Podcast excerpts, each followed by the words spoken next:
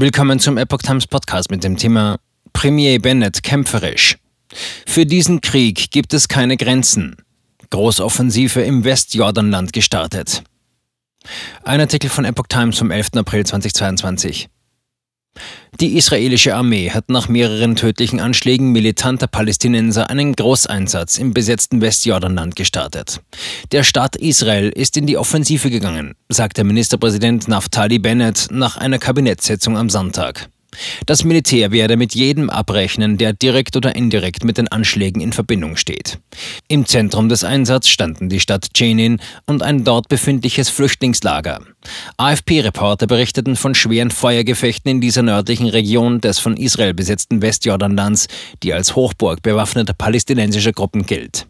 Ein Mann, der am Donnerstag in Tel Aviv einen tödlichen Anschlag verübt hatte, stammte aus Jenin. Aus Militärkreisen hieß es, am Sonntag seien dort 20 Palästinenser festgenommen worden. In der Nähe von Bethlehem erschossen Soldaten eine Frau. Nach Angaben des israelischen Militärs hatten die Soldaten erst Warnschüsse in die Luft abgegeben, dann sei der Frau in den Unterkörper geschossen worden. Nach Angaben des palästinensischen Gesundheitsministeriums wurden im gesamten Westjordanland mindestens zehn Menschen bei Zusammenstößen mit israelischen Sicherheitskräften verletzt. Gewalteskalation. Infolge des Angriffs in Tel Aviv hatten israelische Soldaten bereits am Samstag bei einem Einsatz im Flüchtlingslager Jenin einen jungen Mann getötet. Sie schränkten außerdem den Zugang zu Jenin ein, schlossen die israelischen Grenzübergänge und verschärften die Sicherheitskontrollen.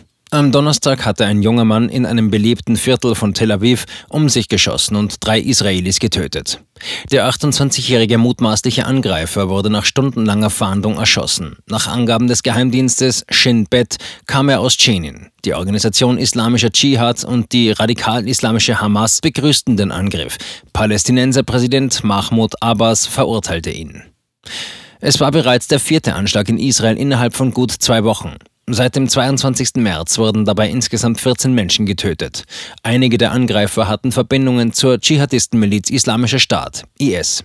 Im gleichen Zeitraum wurden bei Einsätzen israelischer Sicherheitskräfte mindestens elf Palästinenser getötet, darunter einige der Attentäter. Bennett erteilt Sicherheitsbehörden umfassende Vollmachten.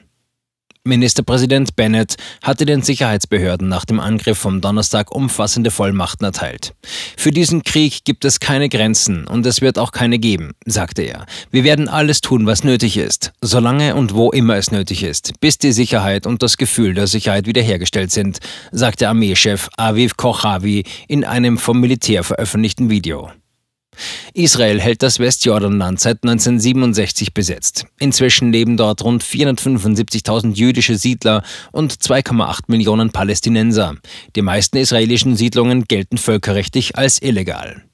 Im vergangenen Jahr hatten während des Ramadan Spannungen zwischen israelischen Streitkräften und Palästinensern an der Al-Aqsa-Moschee in Ostjerusalem zu einem elftägigen bewaffneten Konflikt des israelischen Militärs mit den Hamas geführt.